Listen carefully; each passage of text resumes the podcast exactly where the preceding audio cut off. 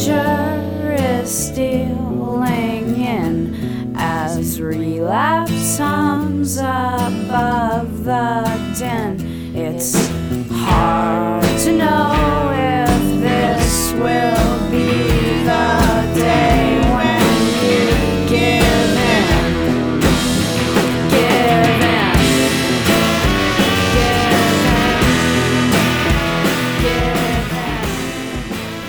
Hello and welcome to episode 362 of the Thinking Poker podcast from Owings Mills, Maryland. I'm Andrew Brokos.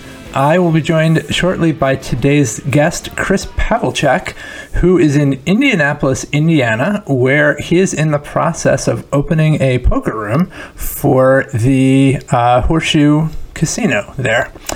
Uh, so this is a rare opportunity for us to talk to someone from the uh, industry side of things, someone running a poker room or who will be uh, running a poker room is in the process of you know training dealers and thinking about promotions and lots of behind the scenes stuff that happens at a poker room. So uh, I found this quite interesting to talk to somebody from from that side of things. I hope that you will enjoy it as well. Chris is a charismatic guy, fun to fun to talk to, fun to listen to. I think. I uh, have some strategy for you before we get around to that. And our strategy segment today is sponsored by my new book, which is called Essential Poker Concepts. Uh, this is actually a compilation of uh, some of my all time favorite essays that I wrote for 2 Plus 2 magazine. Uh, I'm going to be doing a series of these books, uh, printing essays that I've written over the years. Uh, so these ones are coming from my first five years as a poker writer, like 2006 through 2011. Um, obviously, not everything that I wrote during that time is something that I would necessarily still want to like stand behind today, or you know, still reflects how I think about poker. But these particular essays are, are ones that I uh, handpicked, the, that I, I chose as um, really, I think, still being pretty foundational to how I think about the game now. Um, and I will say for people. Uh, I mean, I think if, if you like Play Optimal Poker, you you will like these. If you found Play Optimal Poker to be kind of, or if you've just sort of steered clear of it because it sounded like it was going to be kind of like dense or heavy or whatever, like these are much lighter. Um, I think there's there's a little more comedy in them. Uh, I'm not explaining things with quite so much rigor, so there, there's a little bit more just sort of commonsensical uh, explanations of things. Uh, so th- this is meant to be a much lighter read than um, than than Play Optimal Poker uh, and, and Play Optimal Poker 2 as well, of course. Uh, as with those books, the paperback is available exclusively through Amazon. So you'll just want to search Essential Poker Concepts on there and uh, you can find the paperback. For an ebook, uh, the, if you want the, the, the Kindle version you know, delivered the way Amazon delivers it, where it just sort of automatically, magically shows up on your device when you connect to the Wi Fi, uh, that again you do through Amazon. Uh, if you want the um, ebook version through me, you will get access to a, uh, a Kindle version, also to an EPUB and a PDF, and you can get those at www.nitcast.com, N-I-T-C-A-S-T.com, which is also where you'll find, um, well, you can find ebook versions of my other books. You can find uh, some of the, the training videos that I've done with uh, Carlos, the strategy podcasts that Nate and I have done, the various Weekend Um, podcasts, all sorts of good stuff on nitcast.com. If you haven't checked that out recently, I would certainly encourage you to do so. Uh, you can also support the podcast by going to patreon.com slash thinkingpokerdaily uh, and you'll get daily strategy segments from carlos nate and myself um, that's really the best place to hear us talk about strategy and uh, your support is really the thing that's keeping this show going now, on to today's strategy question, which is coming from Jonathan in Copenhagen.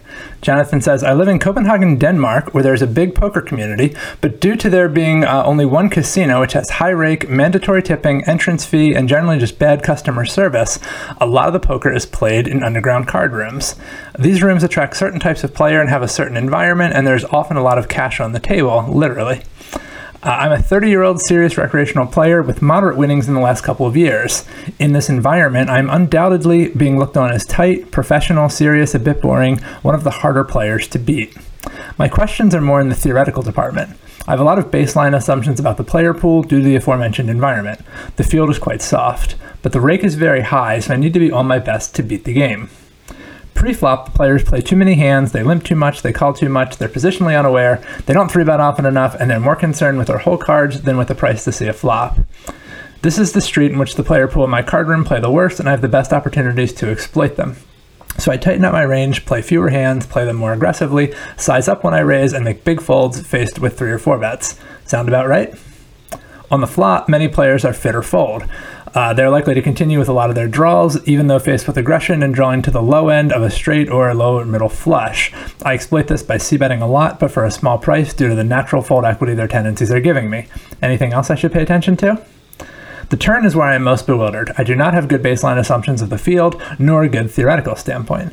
How do I continue my thinking from pre-flop and flop to the turn? River. The player pool doesn't bluff enough. They also never check raise as a bluff, uh, i.e., they always have it. Many players are very unlikely to make big folds on the final street. Faced with aggression, I consider fold very heavily. I fold a lot of my pure bluff catchers. If I have a thin value hand, I still elect to value bet slash raise, and I do so for a significant amount due to their stickiness. I do a lot less bluffing. My final question is if I can go too far out of the exploitative road. How much wiggle room are there for me to make these kinds of adjustments? Would love to hear your thoughts. I imagine this is going to sound familiar to a lot of people listening to this show. Um, your particular environment may not be quite this extreme, but I think this is I mean, to some degree, this is what most poker games are like, um, and certainly smaller stakes games. Uh, what I, you know, often people will come to me and they'll sort of say like, "Well, I play in this in this." This is not, I don't think, what um, what our correspondent here is doing, but people say, "Well, you know, I play in, in this very specific game where people are like so loose and so crazy, and I, I really need like strategy tips for for my game in particular." Um, and the truth is, I mean, the, the, like the details of what you're doing might change a little bit depending on the game. But um, I mean, I think what this really boils down to, and I'm sure something you know, people have heard me say on the show before, most people are too loose and too passive. And then it's just a question of degree. Like, how loose and how passive are they? The kinds of things that you're going to do to exploit players who are too loose and too passive are the same. Uh, in terms of, well, we'll talk about what those things are. I like Jonathan's breakdown, like street by street, so I'll, be able to comment on that pretty effectively, I think. But um, the, the point is, like, if we say something like uh, make a larger preflop raise, you know what exactly larger means, whether that's like 4x or 8x or 10x the big blind, you know that could change depending on on the game. But the the overall the, the sort of fundamental adaptation of use a larger raise size, um, or or you know make big folds when they show aggression. Again, like what exactly constitutes a big fold? The, the details might change depending on the game, but the the fundamental adjustment will not. So I think this will be valuable for um, even those of you who uh, never set foot in this poker room in Copenhagen. Um, I guess the first thing I'll say is the rake being very high is uh, super. I mean, it depends a lot again on like what what very high is. I mean, I think there's some places where the rake can just be like 10% uncapped and then you're expected to like tip on top of that. And i mean that's like almost no matter how soft the game is that's going to be unbeatable. Um, so I, I think there's a tendency sometimes for people to look at a really soft game like this and think oh my the people are so terrible. This is just like uh, like the, the rake still matters a lot. And i mean your opponents really have to be making i mean it's it's pretty hard to just like consistently get a lot of money into the pot as more than a 10% favorite which is what you need to do right to be a, a 10% rake. Um, that that's like that's really a high bar. Uh, so I, I, think it is important to keep. I mean, and I'm sure Jonathan has other reasons for, for playing. He probably enjoys playing as, as well. I just want to put out there I, I think sometimes people overestimate how much money they're going to make in a game because they just sort of look at um, some of the, the weakest play or, or, the weakest players in that game and then extrapolate from there and think like, oh, I'm just going to make so much money. Uh, and it matters, you know, who are the tougher players in the game. It matters what does the rake look like. Uh, I, I, think it, it, can it can be easy to get too optimistic just from looking at some of the worst uh, things that you see. Uh, in terms of adjusting to this specific situation, um, I don't agree that you should tighten up pre-flop. I mean, I think if people are, are playing too many hands and playing badly, you want to be in pots with them. I mean, if, if they're going to make mistakes after the flop, you can't take advantage of those mistakes if you're not in there with them. Uh, what I do think is true is that you you can't rely as much on fold equity for your value. I mean, either pre-flop or for the most part after the flop. I think Jonathan is right about people playing fit or fold on the flop, and, and I'll come back to talk about that when, when we get to the flop. But I think pre-flop, you want to have an understanding of, um, you know, like what what baseline opening ranges might be from from various positions, uh, and you might get these from looking at charts or, or, things like that. And then think about where does the value from raising these different sorts of hands come from. So, like when you raise aces under the gun, um, you know you're not gaining terribly much from your opponent's folds. You're gaining something. I mean, if you raise aces and your opponent folds 10 7 suited, like they had a chance to beat you and, and now they don't. So that is worth something to you. Um, it's not worth nearly as much as when they call. Um, ace king is benefiting a good deal more from folds, but it's also benefiting a lot from their bad calls. Like if you raise with ace king and your opponent calls with king nine offsuit, that's really nice for you. Uh, it's okay for you if they call with 10 7 suited, although not nearly as good as when you have aces. Uh, it's better if you've made a larger raise. Uh, and then there's certain hands like um, 8 7 suited or something when you raise from early position where you're pretty heavily reliant on pre-flop folds. And that's not to say that the hand doesn't have value after the flop or you know like of course you have a fighting chance if you get called by the king nine offsuit but as you start raising uh, some of these hands that are kind of weak in absolute terms, um, those are the hands where like now your opponent's looseness is not necessarily a mistake anymore, at least not against your specific hand. So if you raise an early position with like eight seven suited, and then several people call you and they call with you know, stupid hands, queen five suited and king eight offsuit, and just kind of being pretty bad hands for calling early position raises, um, they're actually not making a mistake against your exact hand. Like they have position, they have the better hand. That like you've you've kind of turned their looseness into a correct thing. Um, so those might be the hands that would drop out of your range. That doesn't mean you're tightening up though, because there are other hands that might be worth raising that you that you know, maybe wouldn't show up in a, a solver approved range. So like Ace Ten offsuit from under the gun, um, often not a very appealing raising hand in a tighter game. You're going to be dominated very often if you get action. But in a game where people are calling raises with any ace, where they're calling raises with uh, hands like Ten Nine offsuit, Jack Ten offsuit, Queen Ten offsuit, you're actually going to dominate a lot of what they're playing. So you you want to think about how can their looseness be an asset for you? How can you take advantage of that rather than just thinking about well, what what hands become unplayable or you know which of my hands are like punished by their looseness? That's half of the equation. But the other half is you know what new hands might be worth raising if people are going to call um, really loosely pre-flop. I think you're kind of limited in your ability to exploit this from early position because just you know being out of position is, is going to be difficult, and, and the weaker the hands that you're playing, the more difficult that's going to be. But as you get around to later position, I think you can you certainly expand. Like if I mean, I, I imagine it doesn't happen too often, but like if it folds around to you on the cutoff or the button, I think you can raise quite a lot, even knowing that the blinds are going to be really loose. Just like if they're making bad calls out of position, now even if you are the player holding like eight five suited and they call with uh, queen deuce offsuit. You know, like technically they've called with a hand that's better than yours, but uh, I, I might rather have the eight five suited in position than the queen deuce offsuit out of position. I, I probably would. So uh, you know, when they're out of position, their bad folds are or sorry, their bad calls are going to be a lot more of an asset for you, even when you have fairly weak hands. Um, I also kind of get the sense. I mean, Jonathan didn't say this explicitly, but. Uh, not every hand that you play has to be played aggressively. Um, so I do think that probably makes sense. Like if people are going to make bad calls, you want to make larger raises. You want to make raises as large as you can to take advantage of their bad calls. In other words, what you don't want to do, you don't want to raise so big that they actually fold like you want them to make the mistake. So even if you have ace king, like your goal is not raise so large that your opponent folds 10-7 suited. Your goal is, you know, to raise as much as you can to still get them to make that bad call. Um, so, you know, if, if, if like eight times the big blind is people are just shrugging and being like, well, I like my cards and I want to see what happens. Um, then eight times the big blind is, is probably a good size for your, for your raises. And um, the, the, key there in terms of like how strong does your hand need to be to make a raise of that size it just needs to be stronger than the hands that are calling you i mean that's that's the the baseline um, if, if you know that your opponents are going to call with worse then your hand is is worth raising Uh, now the problem comes when you get hands. You know, I, I've been using eight seven suited as an example. You get eight seven suited under the gun.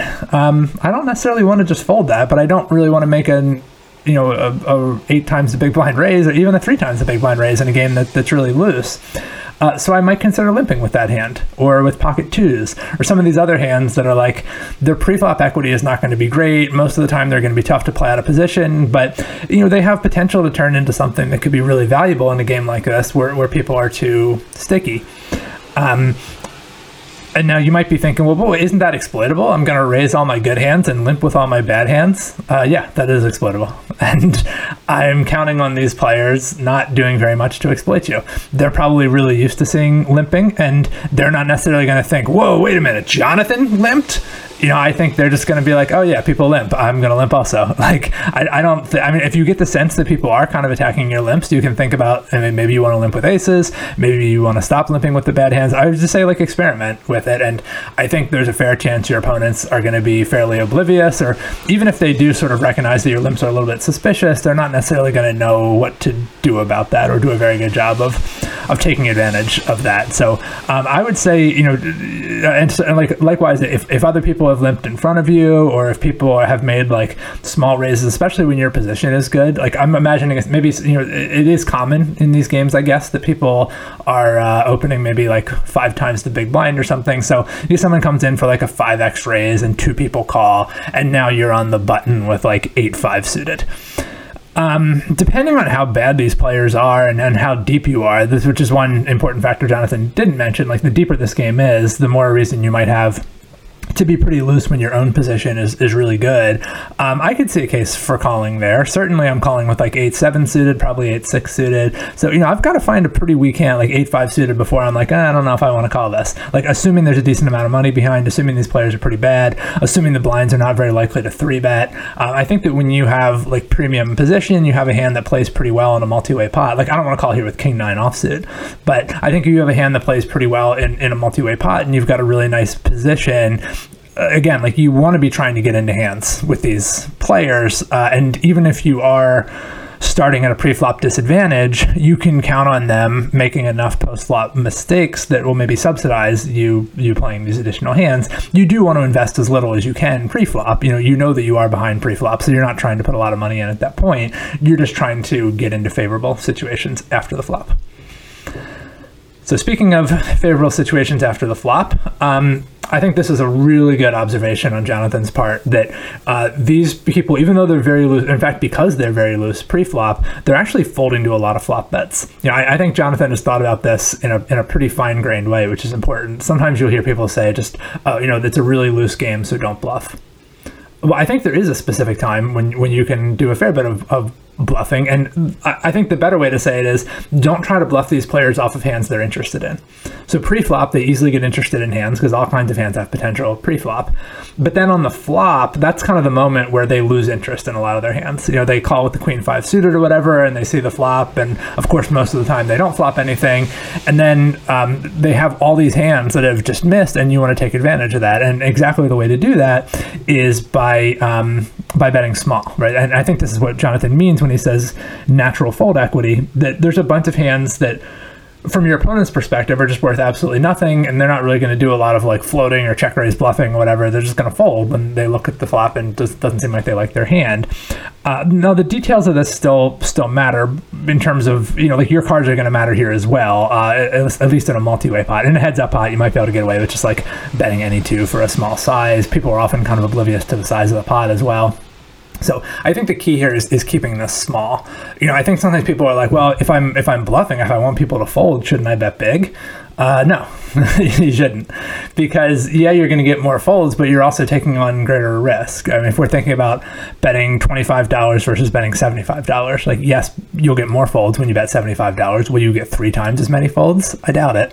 So um, the, the the point is that you want to try to get like the best risk reward ratio that you can, and um, I think often reducing the risk is, is the better way of doing that rather than trying to increase the reward by by getting more folds. Um, I'm trying to think. I mean, there, there's certainly a lot of d- details in terms of like whether a specific hand would be worth uh, continuation betting. I think you know when you have a close decision, you want to think about the potential for your hand to improve. You want to think about your position. I guess the other thing that, that's relevant here, it's it may actually be correct to do more slow playing on the flop against these kinds of players. If you know that there's going to do like tons of folding on the flop, especially on boards where the hands that they're going to fold could very easily improve to something second best. So I think I kind of maybe like an example that's not intuitive for everyone. You have pocket kings and you raise and you get uh, just a single caller. Like once you have like three or four people saying the flop, I think you just kind of want to bet when you flop an overpair because it's a pretty good chance somebody has something. But you know you have kings and just like a single person calls you, and the flop is eight five three, uh, even eight five three with a flush draw. Uh, the chances of this person having a draw are just not that high. Like yeah, they're playing a lot of suited hands pre-flop, but that just means like they're also gonna have a lot of hands that are in different suits or a lot of hands that aren't suited. I mean, they're just they're not gonna flop a draw that often. So you don't need to panic and be like, oh god, there's a draw on the board. I have to bet when I have an overpair here's what's going to happen when you bet, and this is what you're this is what you're banking on when you do all your your bluffing. When you bet, they're just going to fold a ton of hands that are live. I mean, not, they're not live against you, but from your opponent's perspective, like they're going to fold a lot of hands that could turn top pair. They're going to fold, you know, the queen tens and the king nines and and all kind of stuff like that. And that's bad for you. Like if you can get them to fold an ace, okay, you're gaining something. Like you're you're you're accumulating what like 16% of the pot, something like that. If you get them to fold an ace, so you know th- there is some value in protecting your hand, but there's also value in letting your opponent see the next card if they have a hand like Queen Ten, where they could easily turn top pair. They're, you're going to get nothing if you bet. They're just going to fold because you know they fold too much. Um, but if they do happen to hit, they're they're going to pay you big. So the critical thing there is um, a that your hand is difficult to draw out on, and b that your opponent could easily improve. Uh, there's, by the way, an, uh, by the way, an essay um, explicitly about this in uh, Essential Poker Concepts, the, the, book that I was plugging earlier. Um, it's not necessarily like your hand doesn't have to be a monster. Like I'm not talking about slow playing pocket eights here, although it would also be reasonable. But like kings is also a candidate for this. Like I think it occurs to a lot of people to slow play when they flop the nuts. I don't think as many people think about slow playing when they just flop like an overpair. But if it's a really big overpair like like king, I'm deliberately choosing kings not aces because I want to make the point that it's okay to take a little bit of risk here. It's okay that like there is still one overcard that could come because I think that you know yes an ace is a bad card for you, but a queen, a jack, a ten, a nine, those are all good cards for you. So like overall, there's more reward than there is risk to, to checking. Um, and you can think. I mean, this is those are just the principles to use. You know, situation by situation, you you want to think about this. Um, you might also want to think about going for some check raises when you're at a position in, in the same kind of situation. Like, so you have kings on eight-five-three and you're at a position. I think check raising is really nice here because you kind of get the best of both worlds. Right? You check if your opponent has nothing, they'll, they'll take a free card, and you want them to take a free card because your hand is hard to draw out on, and you want them turning that top pair. Um, if they if they did connect with the board, they'll often bet, and then you can get your check raise in. So you get um, you get the benefits of fast playing against some of their better hands, and you get the benefits of slow playing against their weaker hands. Uh, on the turn, Jonathan says he's kind of bewildered. Um, bottom line is, I think you should do a lot of checking. So, if your expectation is that your opponents are going to fold too much on the flop, the corollary to that is that once they get, to, if they do actually call a flop bet, like assuming that you bet the flop and they called, um, they they have a hand that they're interested in, and that means it's probably going to be difficult to get them off of it. So if you can beat hands that they're interested in, and that'll be a judgment call in, in the situation. But that's basically the question you want to ask yourself. Like, just assume that they're not going to fold once they don't fold the flop. assume that they probably aren't going to fold, and then uh, if you can if you can beat the kinds of hands you think they're going to continue with, then you want to value bet, even if your hand is not super strong. So that might this might mean value betting stuff like second pair. You know, I think a lot of people fall into this pattern of like, oh, they bet the flop and then they get called, and then if they don't have top pair, top kicker or better, they won't bet the turn. They'll just check back for pot control. You don't want to do that against these really loose players. Like you want to bet more thinly for value, especially when the board is dynamic and like your hand might not be good enough to value bet on later streets. So continuing to fire with like top pair, even when the board is getting kind of coordinated. You know, maybe it is it's the eight five three flop and you have uh, like pocket tens and you bet, and now the turn is a jack. You know, like that's a good time to bet again or the turn is a seven or a six or something that might have completed some straights. Even even a seven of the flush suit. So now the board is like eight seven five three with three flush cards, and you don't have a, whether or not you have a flush card. Actually, I don't think it really matters. Um, against looser players, you want to bet again. Like I think people panic too much in this spot, and they're like, oh, I don't, you know, my hand's not not that good anymore, so I'll check. Against the looser player, your hand is a lot better than it would be against a tighter player, and we're not worried about these people check raise bluffing. So you can just bet, and if they raise you, you fold. That's it. Nothing complicated about it. Uh, if, if you bet and they call, they're going to call with lots of hands that are less good than yours. You can decide on the river whether your hand is worth another value bet, but um, like you want to be making those thin value bets in this um in this situation. And then the flip side is you're not really going to be trying to, to barrel them too much. Like if you are betting it should be with a hand that has a lot of opportunity to draw out. Um, when the turn is a scary card you know there's a little bit more room for you to, to do that. Like if, if the turn is some kind of overcard to the board maybe you're going to get some more folds than you would um, otherwise. But i think for the most part it's like you want to be looking for thin value more than you want to be looking for bluffs which is basically the same thing that, that Jonathan says about the river. Um, I think basically like everything Jonathan's saying about the river also applies to the turn um, in terms of like you want to even when you're making a thin value bet you can still use a large size. Um, don't be confused by that of like well i'll bet big when i have the nuts but i'll just bet small when it's second pair. Like if you can beat the average hand they're going to call with you want to put as much money into the pot as you can uh, it's not a matter of like I put more money in when I'm more confident in my hand. That's that's not really how the math works. Um, you do want to do less bluffing, and if they show a lot of strength, you want to fold. So yeah, I mean, basically, I, I think Jonathan, you were already thinking about this quite well. Hopefully, I've added a few useful twists to it. But uh, yeah, all in all, I, I, think you're approaching this the right way. And you know, everyone can think about how this applies in their own game. Um, you are definitely playing with people who are too loose and too passive, even if they are not as loose and passive as the folks in Copenhagen. Thank you, Jonathan, for writing. Uh, thank you, everyone, for uh, listening. And please enjoy my interview with Chris Pavlicek.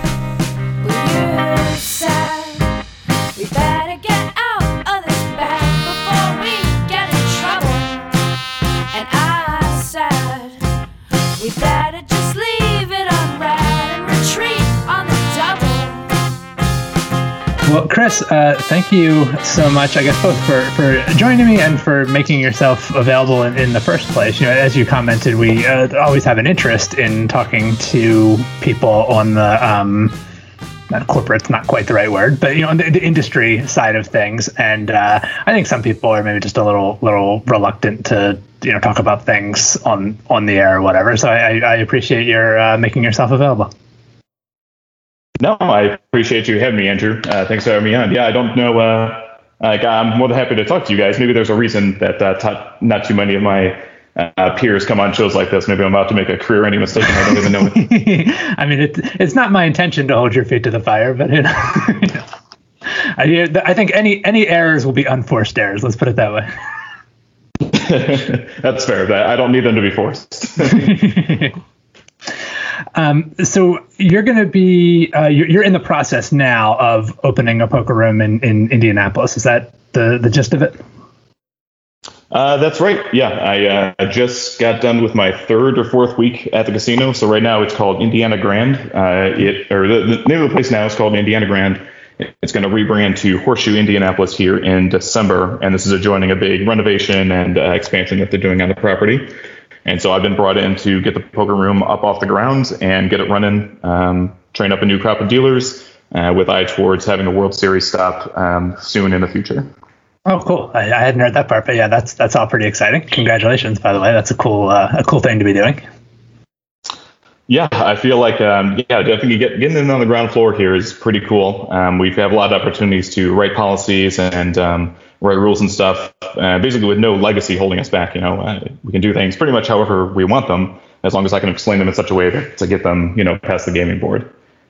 Yeah. Okay. So that answers my next question, which was confirming that. So there's not been a poker room. Where, where is the nearest poker room to um, to Indianapolis right now? So here in Indy, uh, the poker is very limited. Uh, the, the, casino that I'm at now, Indiana Grand, uh, they closed up a digital card room. They had like three or four tables of I don't know if you've seen or heard of these. They're like um, God, what do they call them? Tabletronic or something. They're like video, yeah. uh, like a card game where you sit down and it's like a video screen stuff and you play with other people. Yeah, I think a lot of know what I'm uh, cruise about. ships have those. Yeah, yeah, I think that's where it's coming. But that's all. Uh, that's all, all. Basically, that was down here um, until they closed the room des- last December, um, getting ready for this expansion. Uh, there's also charity and obviously home games going on stuff too. There's a bunch of leagues that run like the Knights of Columbus and uh, the Shriners and the VFW and stuff like that. Uh, but in terms of a real poker room, Indy uh, has not had one um, at all ever. And I think the closest one would be uh, Cincinnati, an hour and a half away, uh, Louisville, an hour twenty away, or Horseshoe Hammond, you know, three hours north from Chicago. What What are you looking forward to? You know, you're you're you're starting from scratch. You get to do things your way. What are the like pet peeves that you're like? That's not going to happen in my poker room. Uh, well, I wish I could obviously just snap everything and do everything the way that I want. I've been a poker player for a number of years, and I feel like I've got a pretty good idea on uh, what people are looking to see um, out of the room. Um, in terms of like doing things my own way, um, I, I'm very up on, you know, making sure that we put out a, a great product here, especially get our stuff off on the right foot. Get the training class done well, get everyone trained um, to really know what they're talking about here, so that um, both my floors and the dealers can act as subject matter experts and to introduce, you know, this market to poker that they've never had before. Um, so definitely my number one priority is getting getting my staff hired and trained, um, getting them in a position to uh, get them to know what poker is, so that they can explain to all of our new players what poker is. Yeah. So are, you are you working pretty much exclusively with people who are going to be new to poker? Are, are you able to hire some folks, or, or are they? Uh, I guess I've heard about this too. That sometimes um, they might like lend you some folks with some expertise in poker to kind of help you get off the ground, like maybe from other um, horseshoe properties or something like that. Is that a is that a thing? Oh yeah, yeah, absolutely. So it, it, it would be a, a pretty Herculean effort if I was going to do this all myself. Um, I definitely need to. I'm in the process now of um, interviewing supervisors, um, ex, uh, either experienced ones, um, both from our table game section, uh, to maybe that have some poker experience, like in the charity games or something. Or fingers crossed, I'll get some applicants um, from outside of town, maybe people that are from the Indianapolis area and want to come back um, that have worked in card games before to give me a hand with this. Uh, but other than that, I've gotten a ton of help um, from my counterpart in Hammond, Mike Soto, who runs uh, a great book room up there. Uh, he's been super helpful and friendly, helping me get things off the ground and pointing out to me a bunch of things that I didn't even know that I was missing. What would you say that you're looking for in a like when you say you're you're interviewing supervisor? You know, like what what makes for a good supervisor? What what are you trying to select for? Uh, so obviously, friendliness and poker knowledge are going to be the number one and two things that we go for. Um, you, you need to have those as good fundamental. Like you need to know the rule book in and out. You need to know office how policies backing out, and you need to have you know experience dealing with poker players and gamblers in general with like good customer service background. So those are number one and two basically all the time. After that, you're looking for someone who can think outside the box, um, that can not get can appreciate that the rulebook isn't going to cover every situation that could that can, can come up and can be able to that this person can be able to improvise um, and come up with you know a way either to deal with a guest dispute, handle a call on the game, dealing with the dealers that are being difficult or something. You know, someone that's um, able to take a tense situation and diffuse it. Uh, definitely is number three up there in terms of what I'm looking for for staff. Um, what what's the expectation? Like I, I hear a lot of different things in terms of how casinos think about their poker rooms. You know, I, I think there there was this idea. I get the sense this is maybe kind of dated now that poker rooms are just expected to be a loss leader. They don't really expect to make a lot of money from them, but they're just like they feel like they need to have them or or something. Uh, I mean, I, I realize you're probably a little limited in, in what you can say here, but you know what it what is it that you get the sense that the, the corporate is is looking for from you, or how how are they going to be determining uh, whether you're successful? Mm-hmm. So uh, yeah, so the room being successful, and you're right. Uh, at the end of the day, poker room, no poker room anywhere in the country um, can even hold a candle to like two blackjack tables. Um, Mm-hmm. So you're right. My boss is higher than me. Uh, don't really see the utility of the poker room from a money making perspective, uh, with, with the exception of the WSOP. Well, I'll come back to that in a second. Um, so the way that I was always taught to think about the poker room in terms of how we're going to run it and how we're going to deal with the guests and everything is that it's not a it's not a moneymaker for the casino. It will make money. It will make plenty of money in like an objective sense, uh, like thousands of dollars a day and everything. Um, but it, it, just needs to be run efficiently because at the end of the day, uh, absolute numbers wise, it, it means nothing almost to the casino. Um, but they still obviously want to see the room being run efficiently. And you know, I can't just burn money giving away promotions or paying people too much.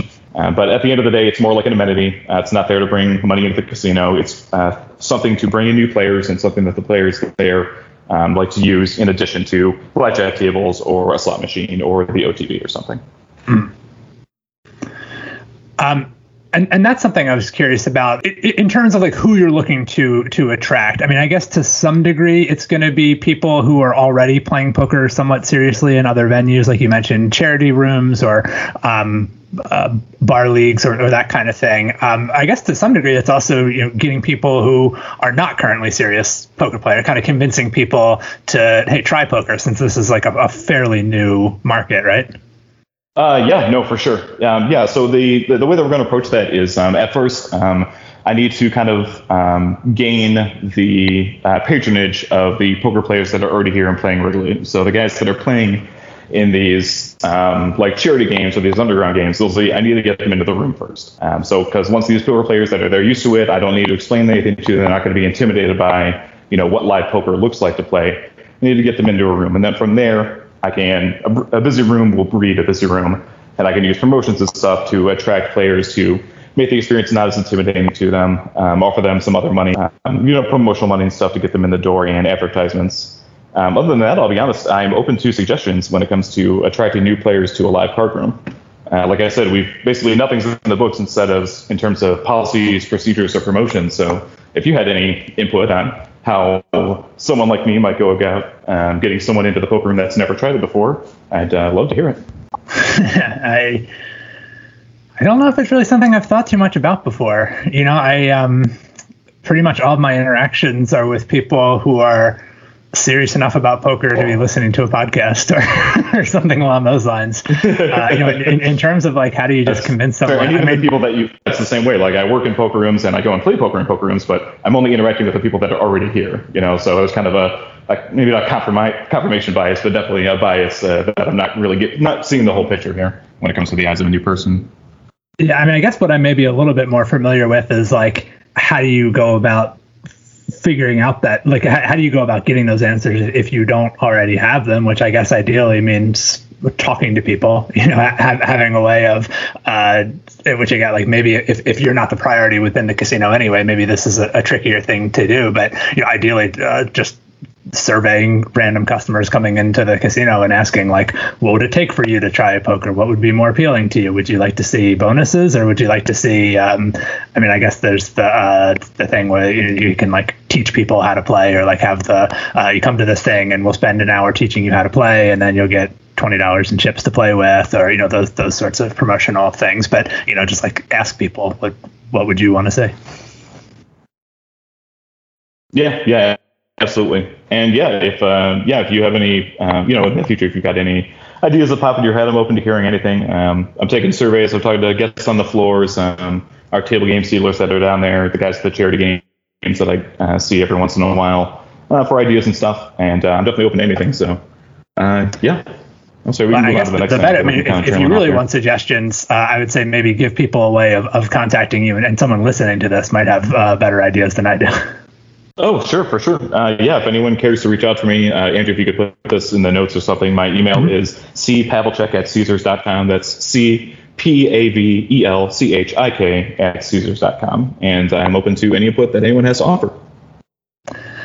Cool. Yeah, I I, uh, I wish I had better ideas, but yeah, like I said, it's just not um, it's not something that I've really thought my, you know, I, I think more about how to, which I, I mean, I guess that's, that's the thing for you also is like, how do you, what am I trying to ask here? Um, well, do, do you have uh, connections already? Like, are, are you familiar with people who are playing in, in the charity games? Like, are you networked into that at all? Uh, a very little bit. Um, I went. I'll be honest honest, I haven't been real impressed with the quality of the product at the charity games. Um, and I did go for a couple months, uh, maybe like once a week for a couple months when my wife and I first moved down here. Uh, but I'll, I'll, be honest, I haven't really been back. I wasn't really wild about it. Um, but I do know some of the guys. and I do get input from them every once in a while, or a lot of them are friends with the players that we have at the casino, or the dealers are friends with them and stuff. So things trickle through the grapevine. Um, but in terms of like what they're looking for, I think just uh, you know just having a good room, good product, have everything look nice, uh, well trained dealers, competent floor staff. I think we'll go probably a long ways towards getting us off the ground. And then explore some more of their ideas in the future about um, in terms of you know attracting new players to the game itself and growing growing the brand and growing the game. Yeah, I mean, I, I would think a fair number of people who are playing in the sort of like quasi legal or, or even if it's fully legal, just I mean, pe- people who are serious enough to be playing somewhat regularly in like charity games or that kind of thing would be likely to check out a poker room. So I, like, I think it would be not so much getting them to try it as sort of how to hook them once they're there. Like if, if they are going to say, oh, let's see if I enjoy this more than I enjoy the the, the charity game. You know, like how how do you um, how, how do you convince them to to stay? I, I, would think convincing them to try it wouldn't be that hard. Mm-hmm. Yeah, I think convincing them. So experienced players, I got a feeling that um, convincing them to stay will just be as easy as giving them a good poker product. You know, um, chairs that are comfortable to sit on, a nice felt, um, chips, uh, waitress to bring drinks around, a professional dealer, stuff like that. Like that is, you know, a lot of what poker players that you know know what they're looking for. That is like the primary stuff. Um, on top of that, obviously, we're looking for good games. So for that, you want players that play in the good games and promotions to help get those players into the room. Uh, I, think that um, honestly, uh, just being open and, and, like I said, just having everything run well and having the room run efficiently and everything be a quality product is going to probably do most of the work for me on that, um, right? Because once we start to gain traction at the casino, you know, I can run 24 hours a day. My venue is objectively nicer than the places that are being played in. It's objectively more secure than the places that are being played in right now. Um, I think it'll probably just be a domino effect of once people start coming to the casino, uh, that those rooms will just eventually dry up. Um, so something actually along those lines, and I was just had a meeting with our marketing manager about this, is uh, so. Uh, unfortunately, I, I, think that's how the way that it's going to go. That the horseshoe opening its poker room is going to do a lot to um, maybe not kill, but put really put the hurt on these uh, charity games and stuff. And so something I'm going to look at doing is probably reaching out to these venues like the VFW, Shriners, uh, Knights Columbus, uh, whoever else runs them around here, uh, let them know, you know, if they're not aware of the situation, and possibly reaching out to them for some partnerships uh, with charities and stuff, so that, that, they can get taken care of. Um, but in terms of that, in terms of taking um, absorbing the business from those games, uh, that's basically the only thing I'm worried about. That's cool, and it's nice that you're thinking in those terms as well of like the, the whatever charities are benefiting from the uh, existing charity games to uh, to not just be leaving them uh, high and dry. I think that would be easy to uh, to overlook, and it's it's good that you're not doing that. Oh yeah, for sure. And I, I, mean, it's not just that a lot of these places run it like VFWs and American Legion. I've got a, a military background, but also, you know, my, my players aren't going to really like coming and playing with me if I, you know, if I killed their local, you know, shrine or whatever right. closing down their program. So, yeah, good point.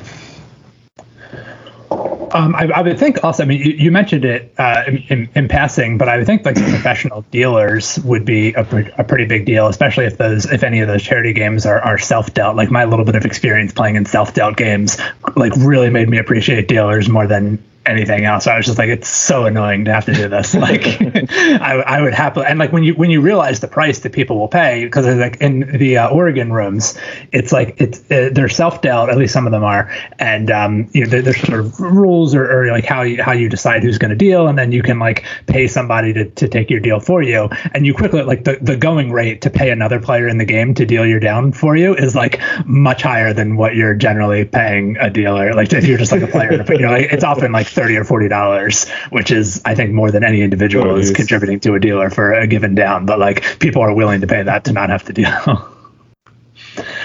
um, yeah. so what what goes into training? Uh, I mean, if you've got people who are new to to dealing, um, how how involved are you in the training? Is are there like outside services that that do that, or are you pretty directly involved in in training those dealers? Uh, so no, I will be extremely involved in training them. Um, I don't know if there's outside companies or contractors you could put in to like do this kind of work, but um, I'm more comfortable just doing it myself. I feel like I know what I'm talking about, and I know how to pitch mm-hmm. cards, and I know this rule book pretty well. So I'd rather just do it myself um, and get them trained to how to the standard that I want them to be at, rather than farm that out to someone else. So.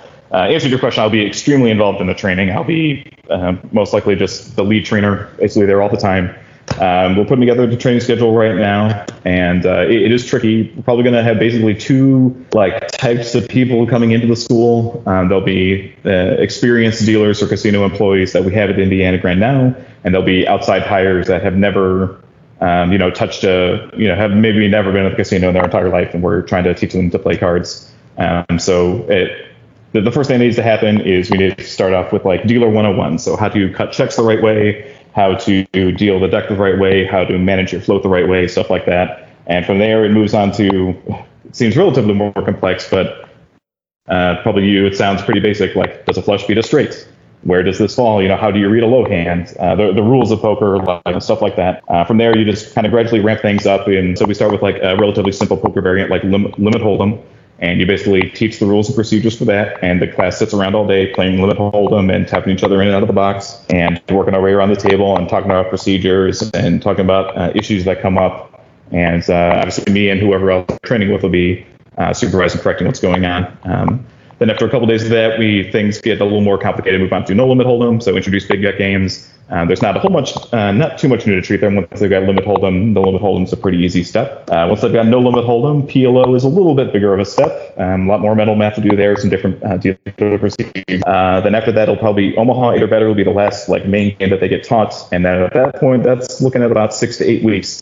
Mm-hmm. Um, and I'm going to have to get them out of the floor at that point. And then the plan is later, once I've got the room staffed and we're stable and up and running, um, start bringing the dealers back down for concurrent training to deal uh, to train uh, train them on everything else. So stud, doogie, um, Chinese, pineapple, uh, everything else, the uh, markedly less common like poker variants. Get all those uh, taught to them at a later date.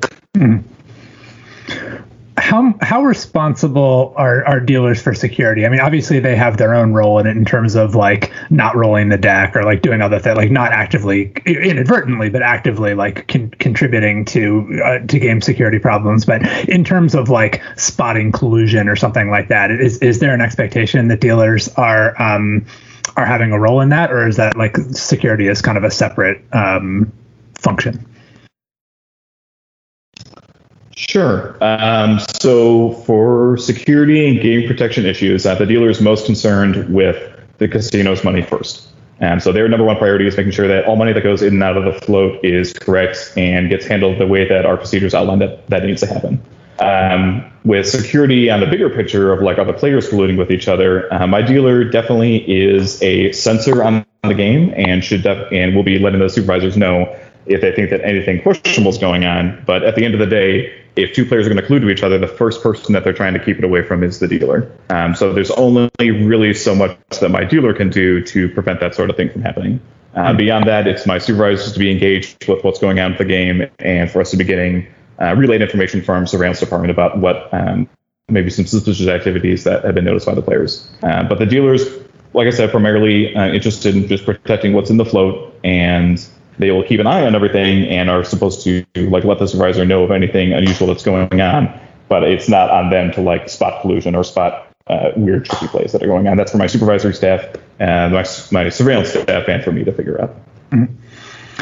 Um, yeah, I think you know what you said about the, the, the order in which you're you're teaching things uh, kind of makes sense. Where it's like it, it seems a little counterintuitive maybe and not that like the dealers won't know how to play the games or whatever but you know if, if they make a mistake in terms of like calling which hand wins the pot like someone else is very likely to notice that. You know whereas if the, like there's there's other things that if they if the dealer screws it up like they're the only ones who can um like I, I, I sort of feel like a, a lot of the issues with like how the games get run will take care of themselves and and the dealers will sort of like there's room for them to learn that a little bit more on the job if they're not like perfectly precise on on some of those things. I would think that like some of the the game integrity integrity issues and uh, you know, making sure that you're handling money correctly and, and that kind of thing is is really the most important thing. Where like the the dealers getting it right is the only way that it goes right. There's there's not really room for them to make errors there. Yeah, I think that's like the, the basis of all security is just making sure that everything's being done accurately and everything mm-hmm. else kind of falls in line from there when it comes to, to game protection, game security. Yeah. Um, you know, are, are, these policies are there for a reason, you know. Right. Whether or not you know what they are, like the, the dealer not rolling the deck, that's there for a very specific reason. You know, the cut card being there is there for a reason. Even though my dealer might not know why it's there, they just know that they have to have it, and that they should never be rolling their wrist. Right. You know. Um, yeah, I mean, do, do you make an effort to teach the why, or, or is it really just like just follow the procedure and, and don't worry about the why?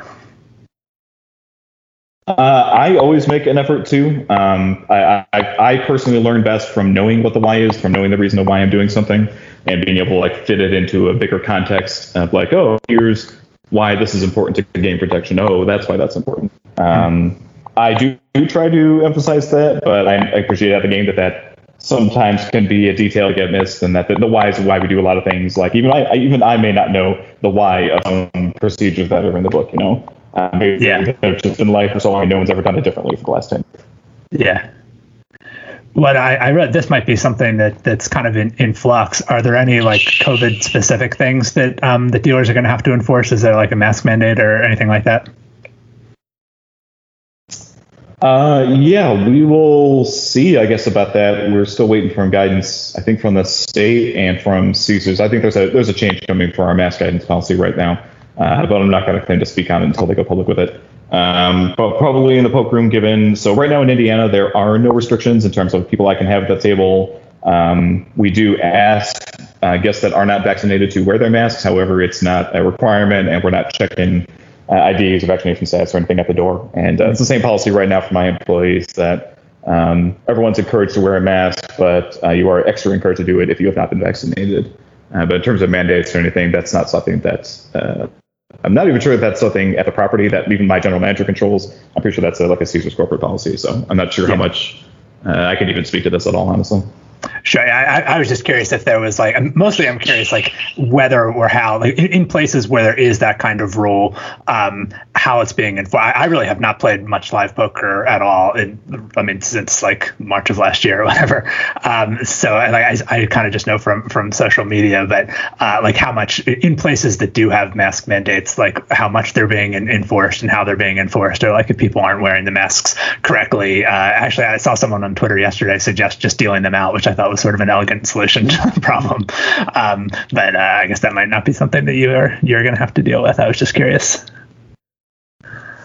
And, and we might, because I mean, you know, I mean, it, it's not like things are going very well with that, this pandemic these days. So there's no reason not to expect that we can't uh, expect to see, you know, more restrictions get put on to try and mitigate this whole thing. Um, but going forward, like in the program itself, given that there's no separation possible between my staff and the players, like everyone's going to be asked to wear a mask. Um, I don't think, I think I'm still waiting from guidance from corporate uh, whether or not I could mandate the players doing it, but definitely all my dealers will be wearing their masks. Um, whether or not I could do that with players, yeah, that's not really up to me. Um, hand sanitizer, all that stuff, and we'll just continue to, you know, watch the situation, take guidance from the governor's office and the gaming board as it comes down to us or through corporate. But um, yeah, uh, I think like anyone else, I don't really, we don't really have a lot of answers or best Right, practices in doing yeah, and- and the situation how might look we've been doing so far and getting through it. So Yeah, yeah, and, and, the situation may well look different in a few weeks when you're uh, when you're opening. uh, Um, ho- hopefully it looks different. Right. Yeah. um, in terms of of uh, promotions, it I guess there's sort of a trade off, right? Of um, certain kinds of promotions are going to benefit regulars more. Certain kind of promotions are going to benefit you know limit players versus versus no limit players. Uh, how do you how do you think about that that kind? I mean, I, I assume you're going to have some kind of like bad beat drop. Um, how do you think about uh, how, how you're allocating that or how you're making those those trade offs? Uh, yeah, that is a good question, and that has been something I've been trying to wrap my mind around for the last couple, well, the last two weeks or so, uh, as I'm getting these um, promotions packaged up together. Um, so yeah, different ways, different ways to for the for the promotions to uh, benefit different types of players. Um, I'm not going to be, we're not going to be kicking right off the bat with too many promotions because at the end of the day, you know, the the bank starts at zero. Uh, I don't have unlimited money to be promoting the room before we've even built up this promotional role. Uh, but we can do some stuff to run some opening promotions, like I'm down for a high card or giving away seats to our local tournaments and stuff like that. Um, in terms of catering to different players, that could be tricky, and it- it's also tricky for me to explain something this nuanced to like my marketing department or to my boss. Uh, In terms of like different kinds of poker players, like regular poker players or casual poker players or professional poker players, like it's very hard for me to explain the difference in what they're looking for to like my bosses. Um, so m- most of the way that we've been looking at it is that um, spend money when the room is slow and don't spend money when the room is busy. Um, so we're looking at extending times that we're busy. So add promotions that like, okay, we know the room is going to be packed between five o'clock and 10 o'clock, probably every day of the week. So I don't really need to run about promotions there. What, what can we do to get people in the room early? What can we do to keep them here later? What can we do to increase turnout in the tournaments? Uh, it's kind of the way, like the, the lens that I'm viewing this problem through. you might not be there yet, but is there anything uh, you've thought about it in terms of trying to attract specific demographics, like um, Maryland Live, which, where I play most often, they have like a ladies' brunch where uh, I don't know if you, strictly speaking, have to be a woman or you know, what what the rules are there, but it's sort of designed to um, encourage more women to try poker, and they have you know, sort of like a little brunch thing, and and uh, you know it's meant to be, I guess, more friendly atmosphere, and they teach you the rules, and uh, you know are are, are your um, plans right now. Is, is is there anything that's sort of okay this this group of people this this uh, demographic might be less likely to, to try poker. I want to try to do something like targeted for them. Mm, yeah. So i suppose that the short answer is no. I'm not really looking to target a specific demographic but maybe just more in general people that would be open to playing poker but maybe find some aspect of coming to play in a card room intimidating or that mm-hmm. for some reason that they don't like, you know, what what are barriers to entry that maybe I'm so accustomed to working and being in a poker room that I can't even see them, you know? But what is someone, mm-hmm. a brand new player who's never been exposed to poker in a card room before, what are they seeing that is not going to uh, reflect well in the room or maybe not get them to come back, which may not be a problem that you or I is even aware of, right, when we right. look at the room. So it's, it's trying to identify stuff like that, um, which is tricky because I don't know what I don't know, you know? So, right. So, yeah. you know, listening to people trying to get opinions and stuff and look at things, you know, from a different perspective is about the best I can do with it. Mm. Um.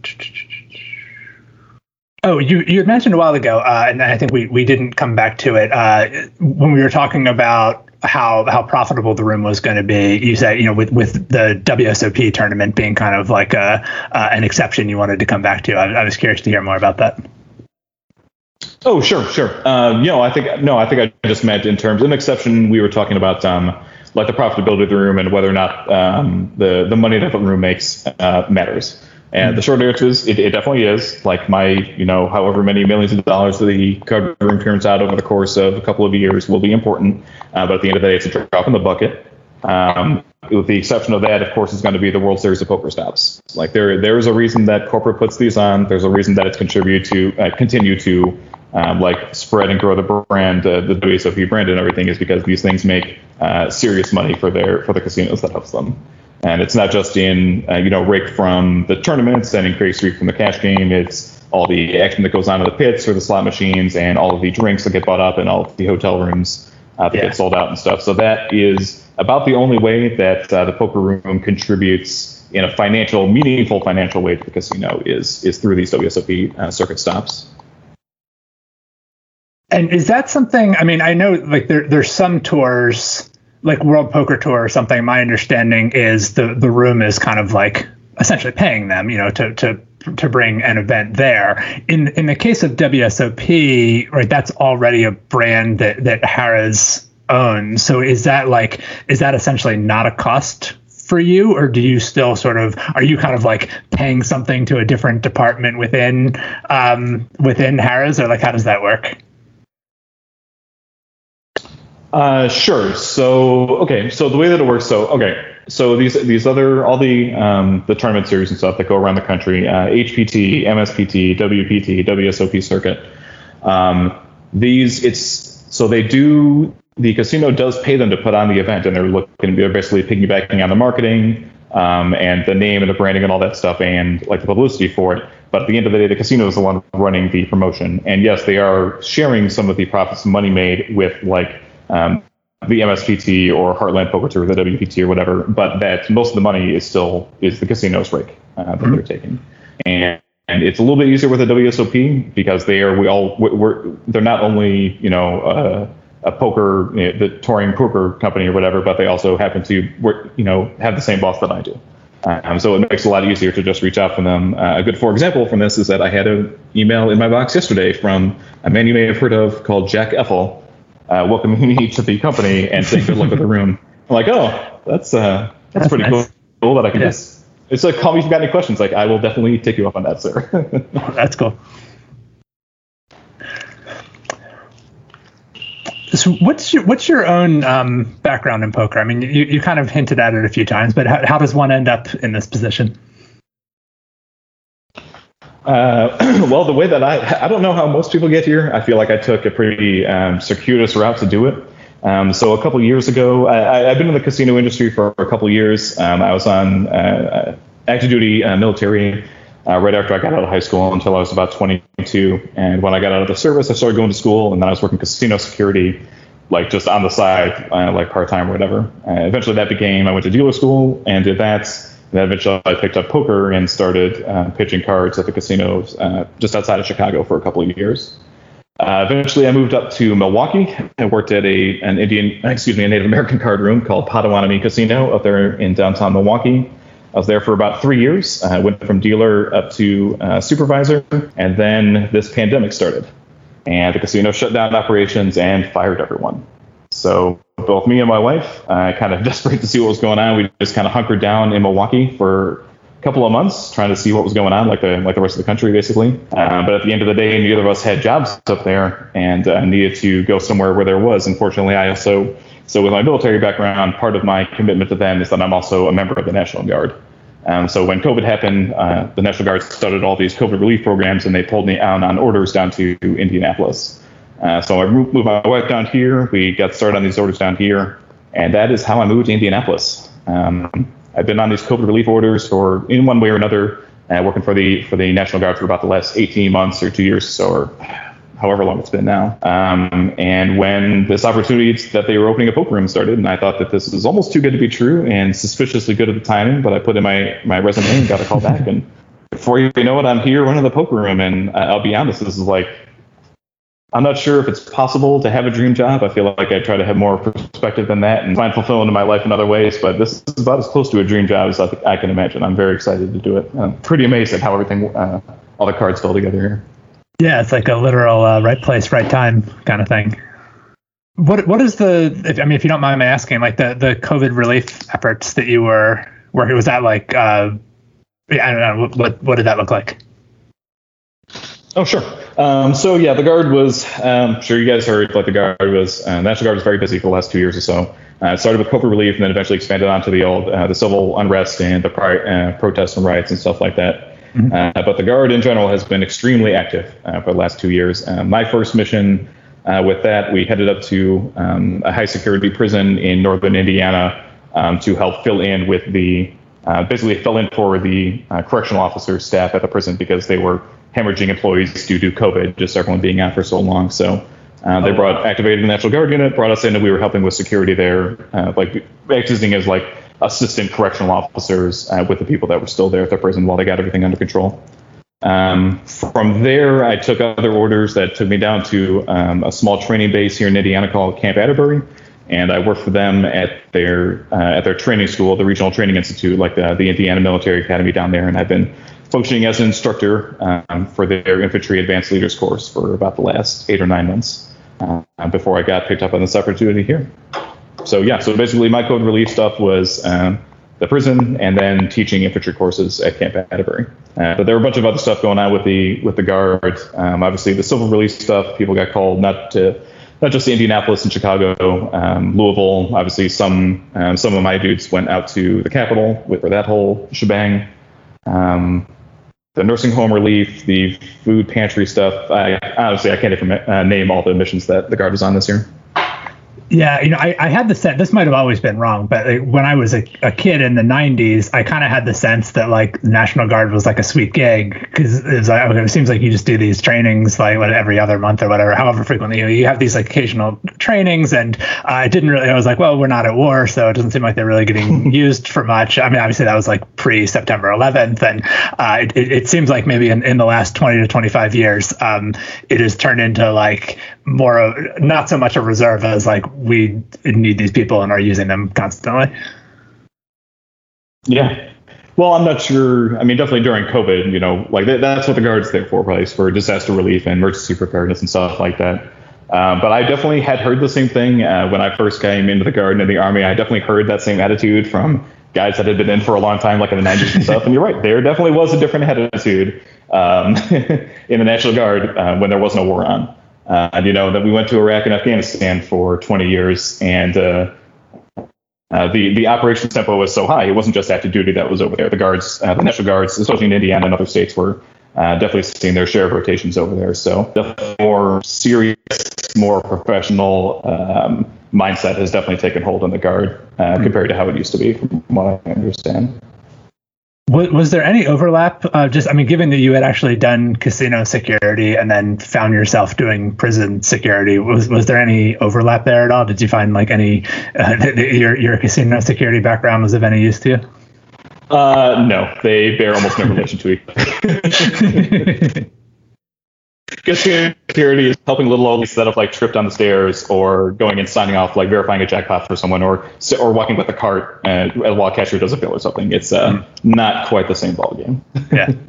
Were were there poker games in the prison that you were aware of? Uh, oh yeah, you guys had that guest not too long ago. That was uh, that came up through that. Didn't you? it, has been a little while now. Uh, yeah, not that I, I was not that I was aware of, but um, it's been it's been a couple of years. Um, but uh, yeah, I, I still think of that as, as one of our uh, most interesting episodes. Oh, for sure. I, actually, I think I was at the prison when I happened to come across that episode and listen to it. Um, but anyway, for, for me being there, I, I, didn't notice anything. There was definitely cards around and guys are gambling. Um, but at the end of the day, they're trying their hardest to avoid someone like me seeing it. So mm-hmm. I I wasn't aware of it, but that doesn't really mean anything. Fair enough.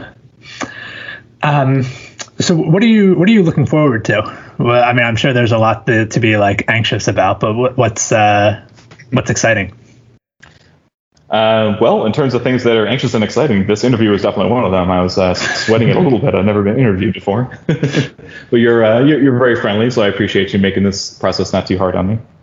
Um, but no, things I'm excited for. It's uh, you know getting everything, get, getting the room arranged the way I want it. Um, I'm very excited at the opportunity um, to hire, like I'm going to need to hire probably 60 or 70 staff uh, at least to start off with, um, you know, and I'm very excited at the prospect of being able to offer that, um, you know, to the people that live around here. You know, these are the poker dealing jobs. I'm sure you guys, I'm sure you have a pretty good idea of how much poker dealers make, but it can be uh, extremely substantial, and it is.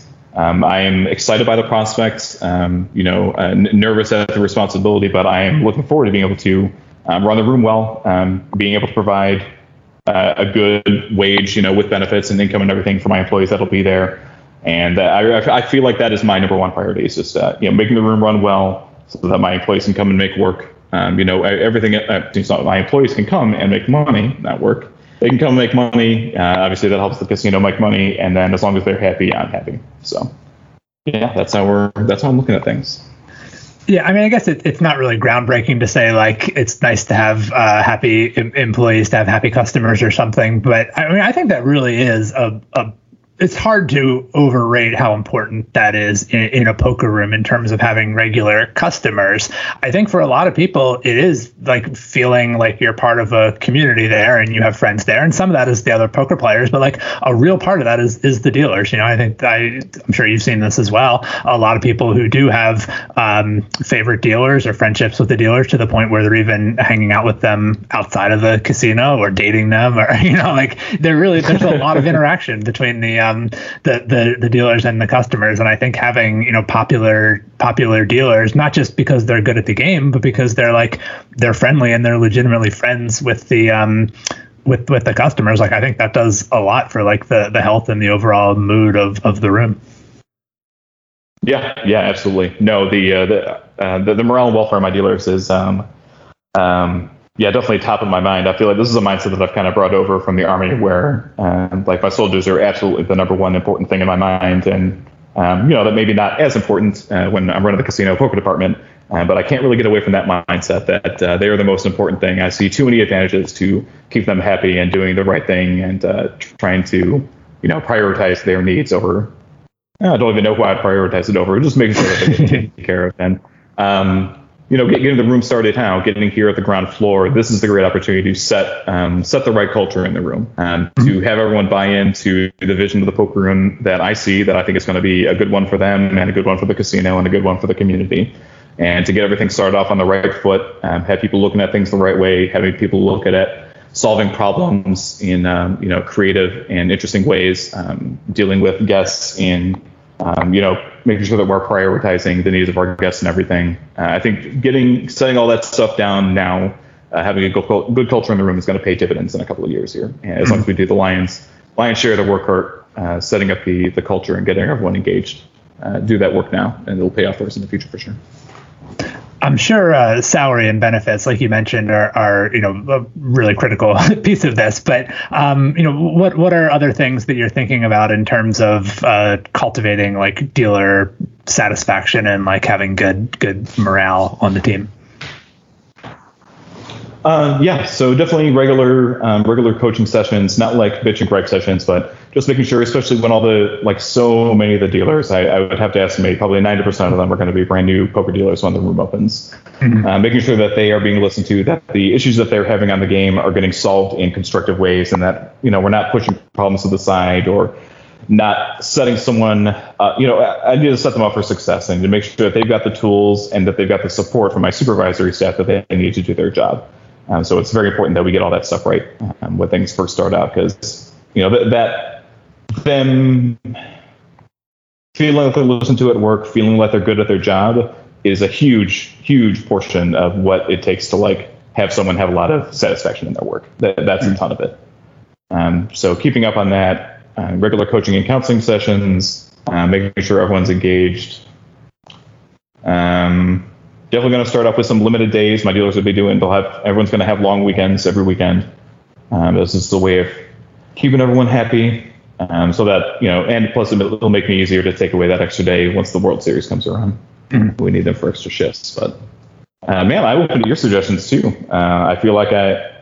I'm talking a lot here, but I, am definitely open to suggestions in terms of like what, what have you seen at other card rooms um, or maybe how you talk to other staff members. They're like, oh boy, you know, if other places did it like this or had your outlook, you know, this would be a lot better for everyone.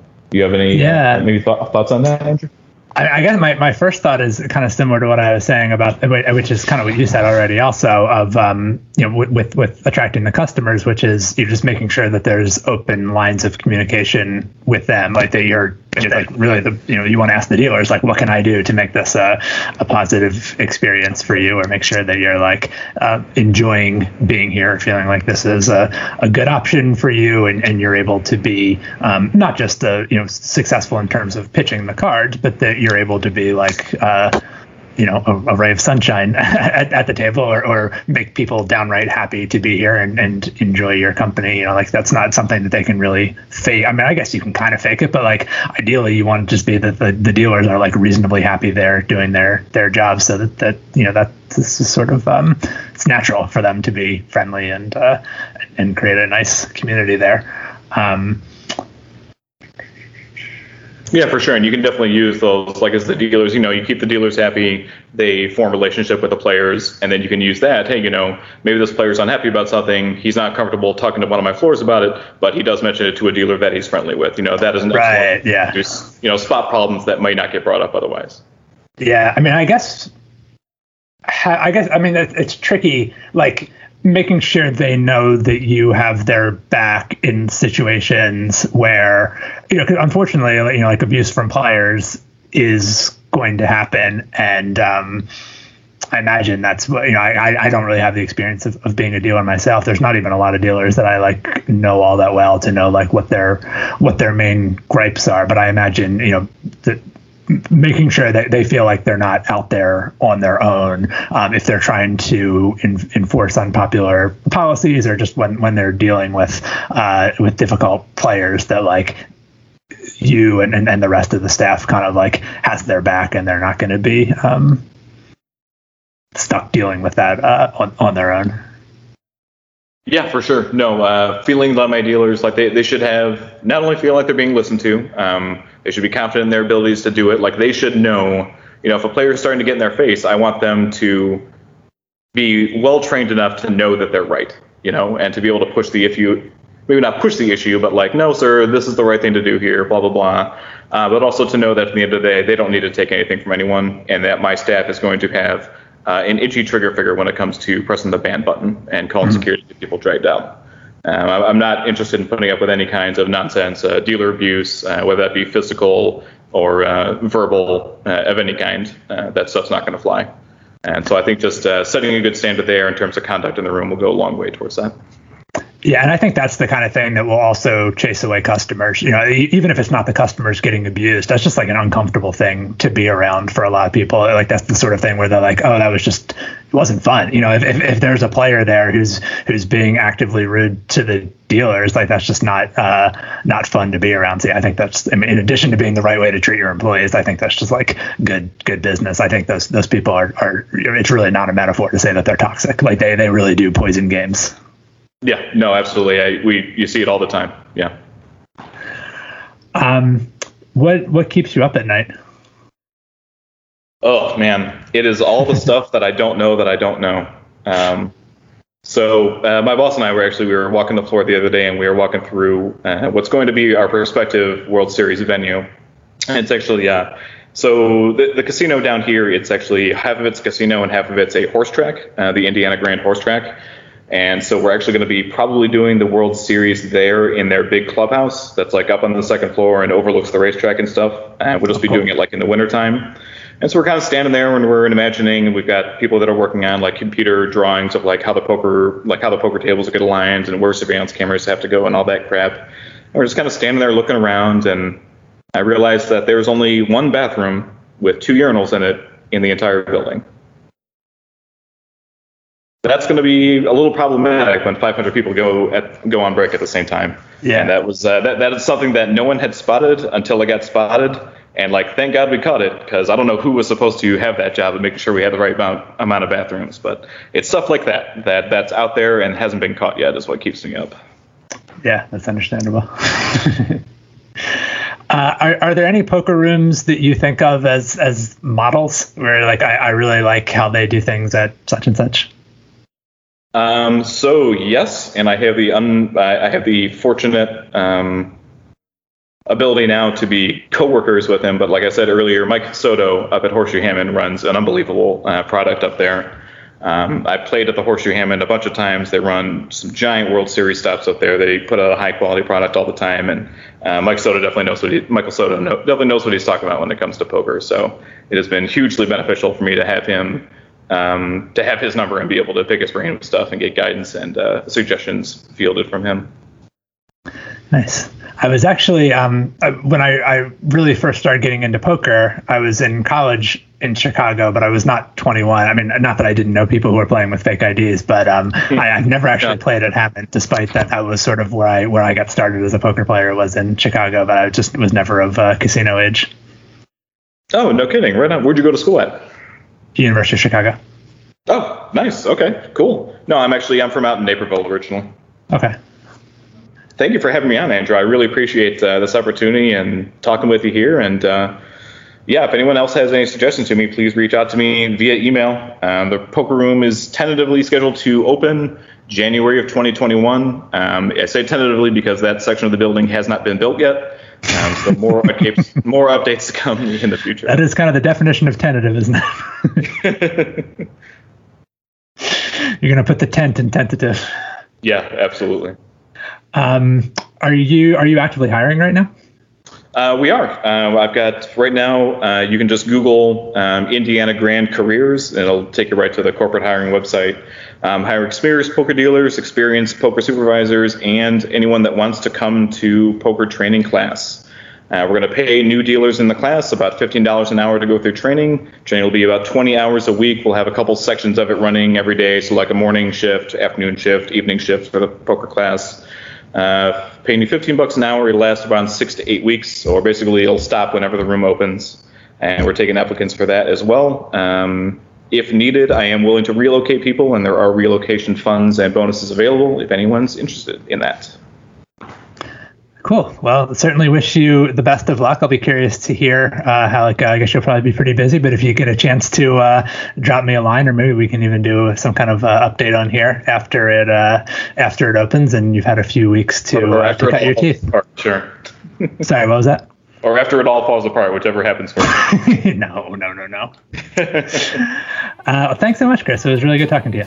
Yeah. Thanks, Andrew. Take care.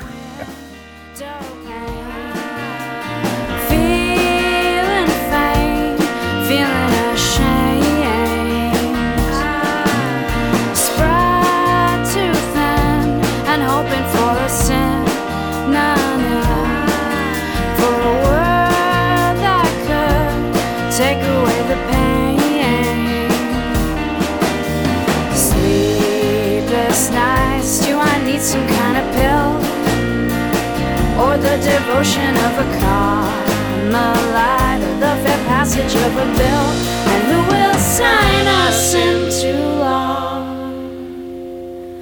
I know you